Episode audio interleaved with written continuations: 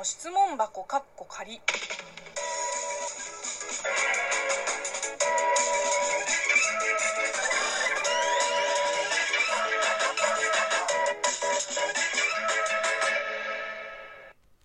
こんにちは。職業中国人のムイムイです。ムイムイの質問箱かっこ仮。この番組は中国生まれ中国育ちの私、ムイムイがあなたの質問に答えていく Q&A ラジオでございます。えー、今日のご質問は、ラジオネーム増六さんよりいただいております。ありがとうございます。えー、こんにちは、こんにちは。いつも配信を楽しみにしています。翻訳のお仕事をなさっているムイムイさんにとって、日本語と中国語をそれぞれ訳す場合、これは訳せんと思うような言葉や表現はありますか？というご質問なんですけれども、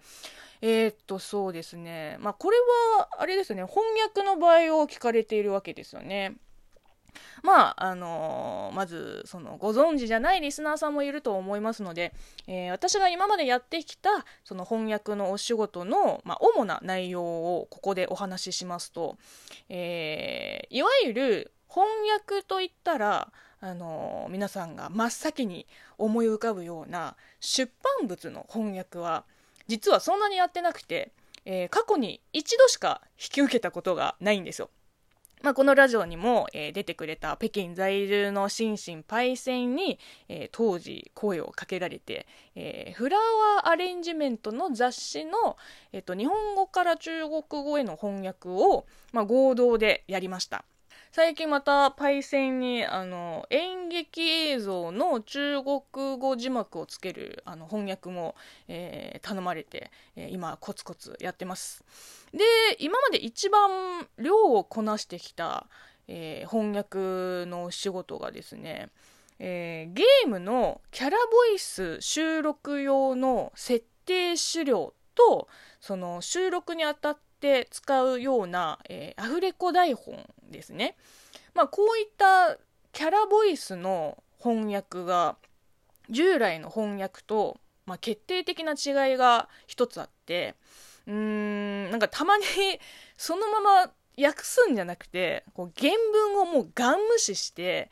キャラ設定とその使用場面に即した日本語のセリフをもう創作しなきゃいけない時があるんですよね。まあ、例えば、えー、ログインした時の挨拶で、えー、よ、日ファラマだとしたら、えー、よ、ご飯食べた？に直訳したらさ、まあ間違ってるとは言えないけど、ちょっと意味不明じゃん？挨拶代わりにご飯食べたを聞くその中国の文化背景がこのセリフの中に、まあ、この翻訳した後のセリフの中に説明されてないから違和感があるわけですね。でそこを思い切って「よ元気だった?」にするのがあの、まあ、いわゆるキャラボイスの翻訳の、まあ、定石だと私は思ってます。まあ、そもそも論として仕事で翻訳をやってたら訳せない言葉や表現なんてないんですよ。まあ、性格的にはあってはならないです。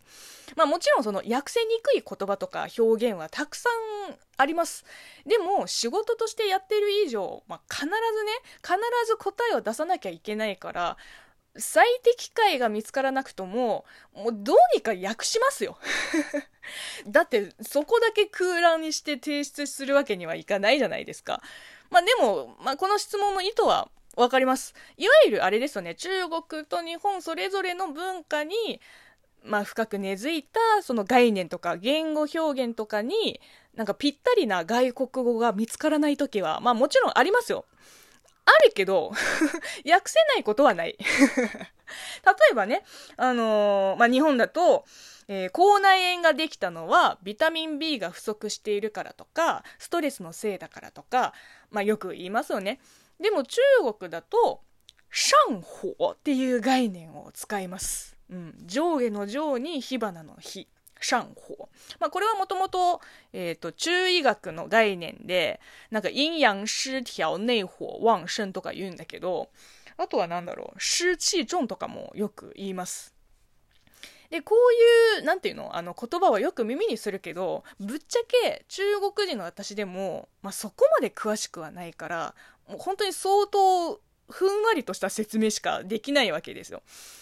じゃあ、仮にこの中医学の専門用語とでも言える上法をもう翻訳しなければいけない場面に、まあ、遭遇したとしましょ